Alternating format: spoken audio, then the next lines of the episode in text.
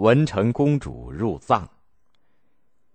唐朝的贞观之治使国家经济繁荣、文化发达，周围的少数民族非常向往，纷纷派使者前来修好、称臣纳贡。许多少数民族首领都来求亲，以能够和唐朝的宗室联姻为荣。唐太宗为了确保边疆的太平，各族人民的和睦相处，也制定并推行了和亲的政策。比如说，唐太宗把妹妹衡阳公主嫁给了突厥楚罗可汗的儿子阿史那杜尔，把红化公主嫁给吐谷浑可汗诺和波，从而建立了唐朝和突厥吐谷浑之间的友好关系。当时在西南地区的青藏高原上崛起了一个强盛的吐蕃政权，他的赞普松赞干布。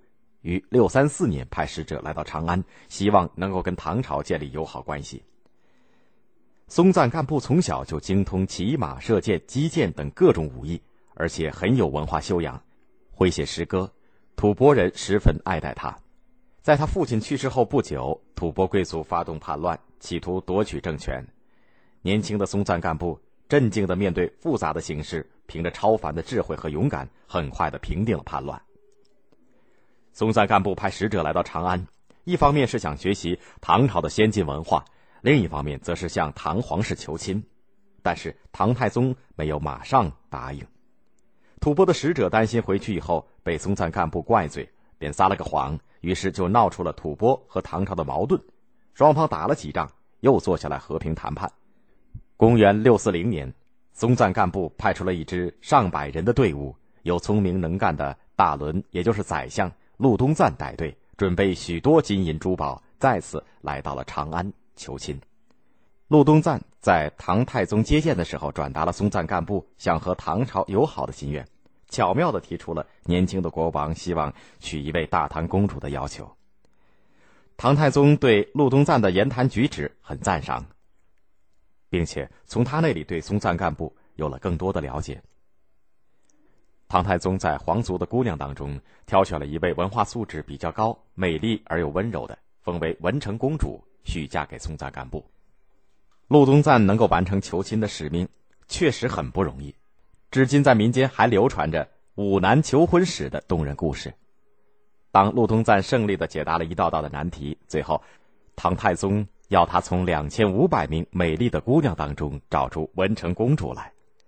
陆东赞以他敏锐的目光，一眼就认出了仪态大方的文成公主。公元六四一年，唐太宗派礼部尚书江夏王李道宗护送文成公主去吐蕃，随同文成公主一起入藏的还有许多侍女和工匠厨艺。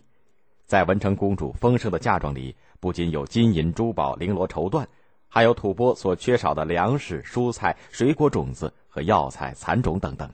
以及许多儒家经典和农业、医药、天文、历法、科技方面的图书。吐蕃人民得知文成公主嫁给松赞干布的消息以后，一路上都有人备了礼物和交通工具来接送。松赞干布按照唐朝的礼制，从吐蕃都城罗歇，也就是现在的西藏拉萨，赶到渤海，就是现在的青海鄂陵湖，亲自迎接文成公主，并在那里隆重的举行了婚礼。他与李道宗相见，以儿子女婿这种晚辈的身份，以表示敬意。随后，松赞干布带着文成公主回到罗歇。这一年藏历四月十五日，罗歇百姓像过盛大节日似的，载歌载舞迎接文成公主进城。松赞干布非常宠爱文成公主，按照唐朝的建筑模式，在罗歇专门为文成公主建造了一座宫殿。至今，在拉萨的。大昭寺以及布达拉宫中都供奉着松赞干布和文成公主的塑像。松赞干布于公元六五零年去世以后，文成公主继续为汉藏两族人民的文化交流和友好联系做着不懈的努力。当时去印度学佛的唐朝僧人大多取道吐蕃，有些高僧还受到文成公主的热情接待。文成公主在吐蕃生活了近四十年，为发展藏族经济做出了贡献。她让随从人员向当地的百姓传授耕种方法，还亲自指导青稞等谷物的试种。他要求唐朝选派优秀的工匠入藏，帮助吐蕃人民建设。自从文成公主入藏以后，唐朝和吐蕃的文化交流大大加强。它也成为民族情谊的象征，因而直到现在还被当地人民所深深怀念。松赞干布以后的几个赞普继续保持和唐朝的友好关系。公元七一零年，唐中宗把金城公主嫁给吐蕃赞普。